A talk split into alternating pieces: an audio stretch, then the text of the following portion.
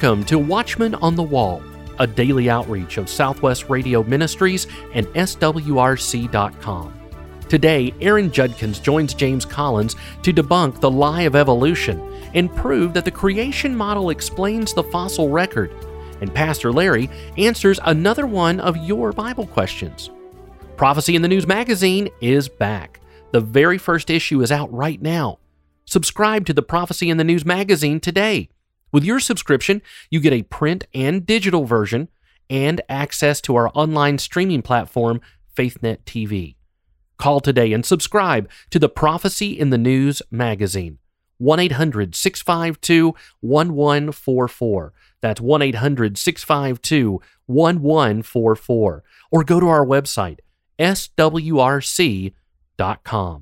Over the past 150 years, science has taught the theory of life origins by evolutionary concepts, finalizing theory without empirical evidence. It does not allow for questions or alternative views about our origins. Today's guest, Aaron Judkins, lays out how the fossil record disproves the theory of evolution and how men did actually walk with the dinosaurs. Some evolutionists have argued that science isn't possible without evolution.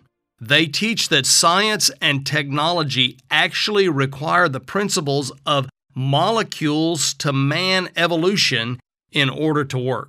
They claim that those who hold to a biblical creation worldview are in danger of not being able to understand science. But that is not necessarily the truth. I have with me in the studio today two brilliant scientists. First, we have Aaron Judkins, who has completed a book titled Evolution and Human Fossil Footprints, which is a study that refutes evolution and proves that humans and dinosaurs actually live together. Our second guest is Dr. Carl Baugh. Dr. Baugh is the founder and director of the Creation Evidence Museum in Glen Rose, Texas. He is the scientific research director of the world's first hyperbaric biosphere, stimulating Earth's atmospheric conditions before the worldwide flood of Noah. And Dr. Baugh is also a mentor of Dr. Aaron Judkins. Dr. Baugh, tell us about Aaron. I think this would be a good opportunity to give a little background for our special guest on the program, Aaron Judkins. He's been studying this subject for decades and has produced a very definitive book. And I'd like to give the broad background, his broad background, and then the reason this book that we're discussing today that you've introduced, Evolution and Human Fossil Footprints, why this is so important. Aaron Judkins is a, uh, a graduate of Texas Tech University in medical science. He is a uh, licensed medical nurse, qualified in areas of field recovery in flight recovery, and intensive care. He knows the human anatomy backward and forward. He also has degrees in theology, so he knows the scripture in the broad detail. But I think it would be of interest to this audience to know that while Aaron Judkins was completing his work in the medical sciences, it was brought out and and he said very little about this because he's a very humble man, but it was brought out that probably every person listening to this broadcast today has some family member whose life has been either saved or extended because of the work of the great uncle of Aaron Judkins. The great uncle of Aaron Judkins, Dr. Judkins, in the 1970s, developed the system which in medical science bears his name. It's the Judkins technology. He was a cardiologist in California, and he developed the system of heart catheterization, the stent system, angioplasty. These systems all bear his name in medical literature. He was the great uncle of our guest today. I said all of that to say that Aaron Judkins grew up with a propensity toward the medical sciences. And in so doing, uh, when he first came to Glen Rose to do research with us, he was very proficient in his studies about the physiology of the human foot. And in his medical research, of course, he has become very proficient uh, with the, the 26 bones having to do with the human foot and, and what each of those bones will do when that foot is depressed in mud. Now, this is very important. Human fossil footprints are extremely definitive in that over the years as we've been examining dinosaur footprints and to date our team at Glen Rose has excavated over 600 original dinosaur footprints and over 90 original human footprints among them. Sometimes these are intermixed, that is, a human footprint will step near or step on a dinosaur print, or a dinosaur uh, print or the dinosaur will have stepped near or on a human footprint that was already in place. Now, we know by the uppush, that is, the mud displacement, various things. And over the decades that I've been researching in Glen Rose, we've had various scholars attendant to these excavations, and we've learned that in the human forward locomotion, the mud uppush or the mud displacement has certain characteristics not only a depression in the mud that has now lithified to rock, but actually uh, the displacement will be in certain areas. Now, recently, we have been able to have spiral CAT scans run of many of the fossil human and dinosaur footprints. This is a major breakthrough simply because you can carve footprints in rock. There was a man named George Adams in the 1930s who became very proficient at carving human footprints in rock. And uh, every time we discover a new human footprint in the rock that is uh, assigned an age of 110 million years, and I want to emphasize assigned an age of 110 million years, you can get any age you want from radiometric procedures out of any piece of rock that you have in the laboratory. So, the evolutionary community simply assigns the geologic column in systematic layering. But every time we find a new human footprint or a trail of prints, the evolutionary community says, well, it's been known since the 1930s that those tracks were carved. It's just another example of a carved footprint. Not so. We now have the access to laboratories where spiral CAT scans can be run of these footprints, and in so doing, those laboratories can determine the compression under each of the prints, the density factor in that compression, and even the forward locomotion because of the density in various areas, which means that before, before we end these programs with Aaron Judkins, we're going to be able to determine that the footprints featured in his book have been scientifically verified as being genuine. So I could say that we could have a subtitle to this book Footprints Step on Evolution. Well, let's bring Aaron into the conversation. As I was reading Evolution and Human Fossil Footprints, I could not help but think that if you could actually prove that man walked with dinosaurs, it would destroy Darwin's theory of evolution, wouldn't it? Well, it certainly would. That single piece of evidence would totally destroy that theory. Now, this isn't taught in school. I certainly never learned it in primary school, and I didn't hear of it until I moved to Glen Rose in 1997. I became very intrigued in the concept and human fossil footprints in rock, and it just blew me away. I couldn't understand why had I never heard of this subject. Why was not it out on the radio and and in the newspapers and books? I just never heard of such a thing. So I became very intrigued and started my research, and what I found was very astonishing. I have read that a majority of Americans are starting to reject all or parts of Darwin's theory of evolution and actually accept intelligent design. But most teachers are forbidden to teach anything but evolution in the classroom. What would happen if a teacher taught biblical creation? Well, academically, they won't allow it to teach scientific creation or biblical creation. Now, according to the Supreme Court in Edwards versus Aguillard, 1987, stated that they did not grant teachers any new powers to teach any theory. In other words, they can teach the strengths and weaknesses of any theory that they want to. The Supreme Court said, We're not going to grant you any new powers because you don't need them. You already have the right to teach it. Now, the problem is, is that teachers are intimidated in not teaching the particular subject. Now, it's unfortunate because a lot of our school children are being taught evolution as a fact, and it's paid for by your tax dollars. Now, that's a problem. I certainly don't want my tax dollars going for a one sided view of education. Now, they can teach both strengths and weaknesses.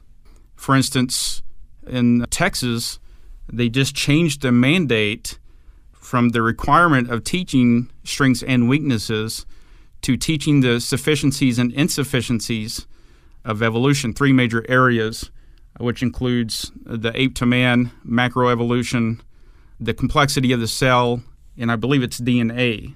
Yes, life life origins was also included there, which is a major a major victory for teaching. So you can teach the secular version of creation uh, without the biblical intentions of pushing religion.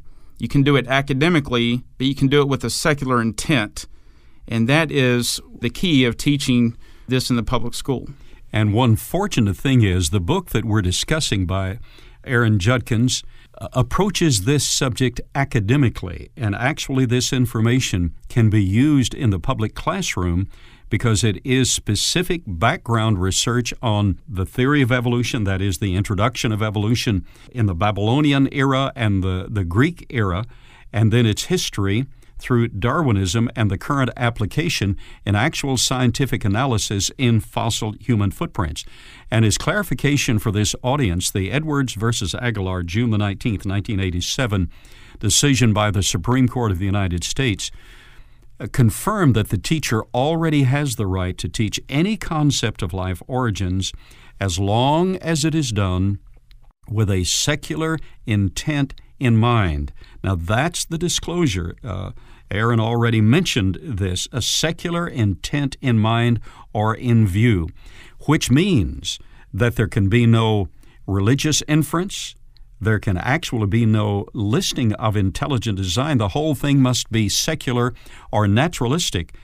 But even under that guise, uh, with uh, teaching uh, the uh, strengths and weaknesses or the consistencies and inconsistencies or the adequacies or inadequacies of any theory, actual experimentation that can be demonstrated can be used, and this book offers a tremendous value in that respect. Yes, the book certainly does. The book we're talking about is Evolution and Human Fossil Footprints. My guests today are the author, Aaron Judkins, and Dr. Carl Baugh.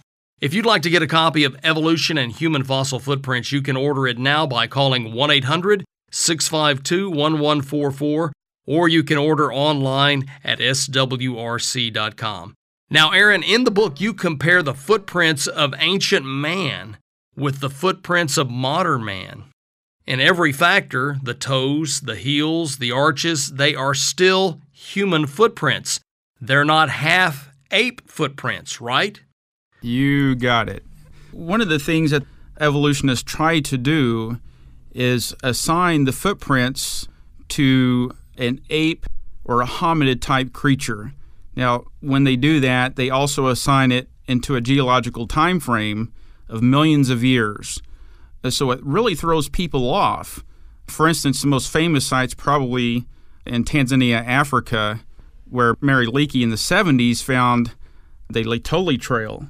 And the Laetoli Trail is in rock formation that's supposedly dated at 3.6 million years old. So there's a problem.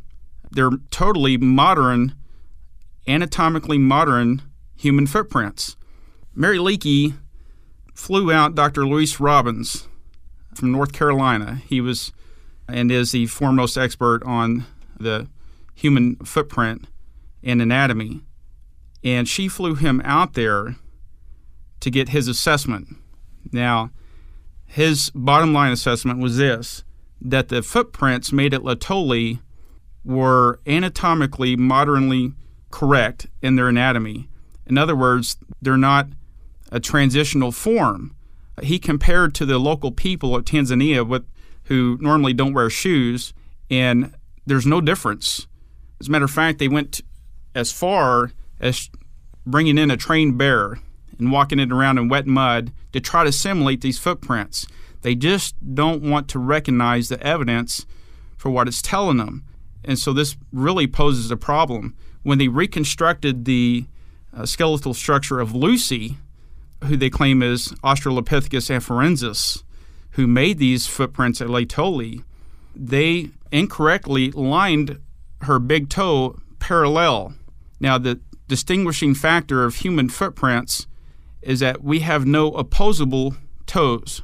Uh, humans have no opposable toes. And we have a calcaneus bone, which is four times larger than a gorilla and twice as large as a chimpanzee, because that's the heel part, that's the shock absorber for walking. So they incorrectly aligned Lucy's big toe to make it look in the skeletal structure like it was human, but it is not.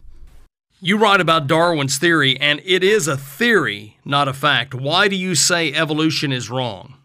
Well, it is wrong. It's uh, an antiquated theory over the last 160 years that Darwin didn't originally come up with the idea. That came all the way back from ancient Greece and Mesopotamia.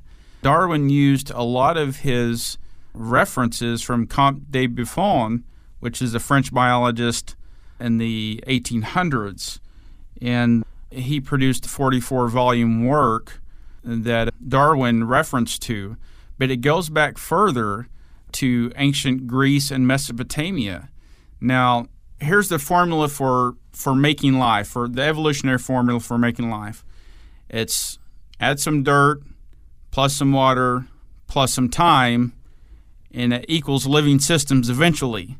Now, the evolutionary formula for making a whole universe is you add nothing plus nothing equals time, and then you add that with an element of matter to get 92 natural elements, add more time, and then you get a structured universe with orbiting planets, uh, galaxies, quasars, moons, etc.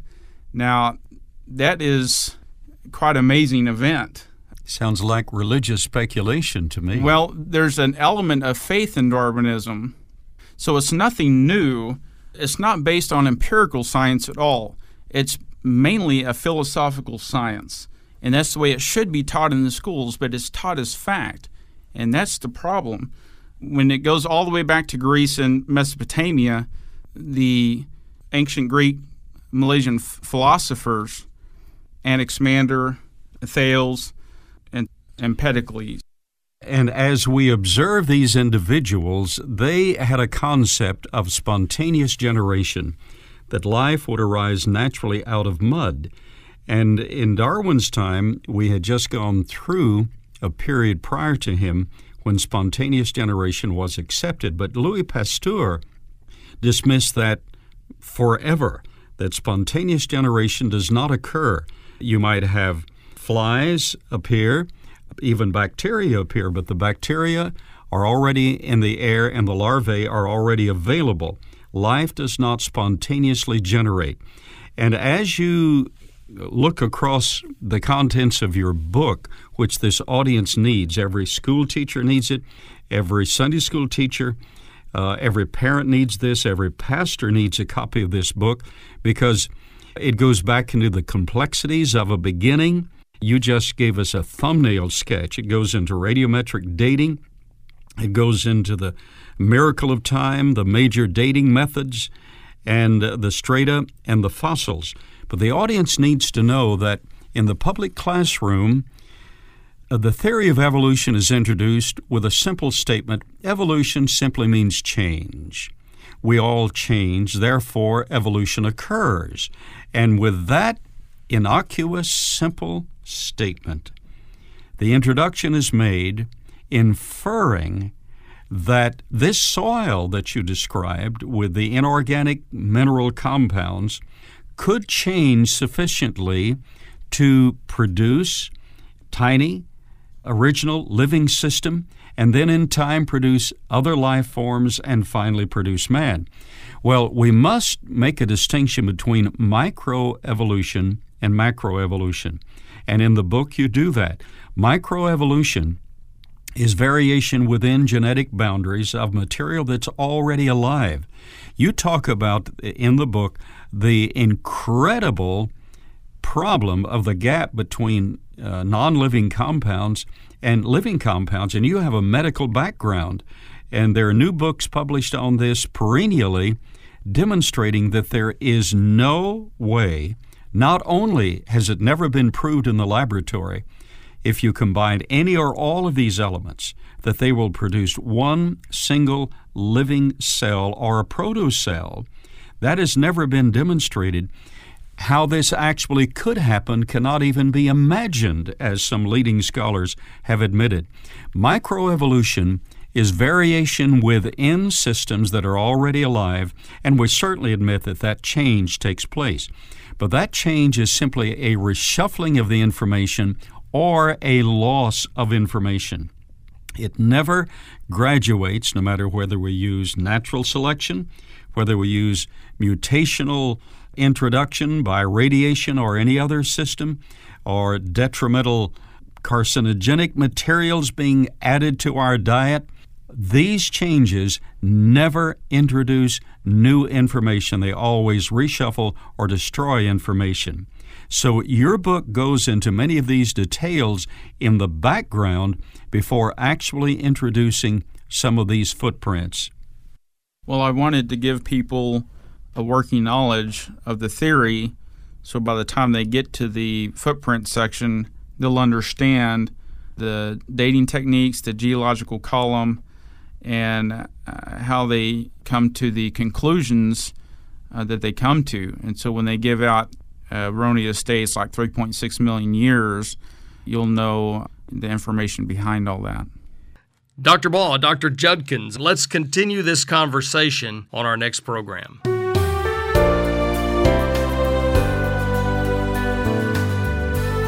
More fascinating scientific evidence will be examined on the next Watchman on the Wall program. Today, we have Aaron Judkins' fascinating book entitled Evolution and Human Fossil Footprints.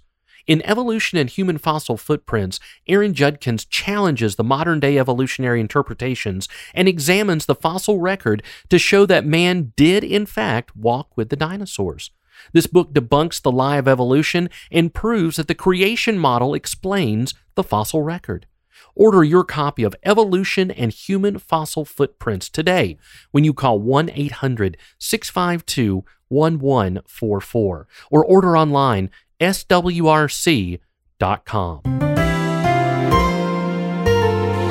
One of Pastor Larry's many responsibilities here at Watchman on the Wall is to answer your Bible questions. You can send your questions to Ask Pastor Larry at swrc.com. Pastor Larry, did the Catholic Church decide what was placed in the Bible? When we see the words Catholic or Catholic Church, we automatically think Roman Catholic Church. The Roman Catholic Church, as we know it today, with its doctrines and dogmas about Mary, papal infallibility, seven sacraments, indulgences, and so forth, did not exist until quite late in church history.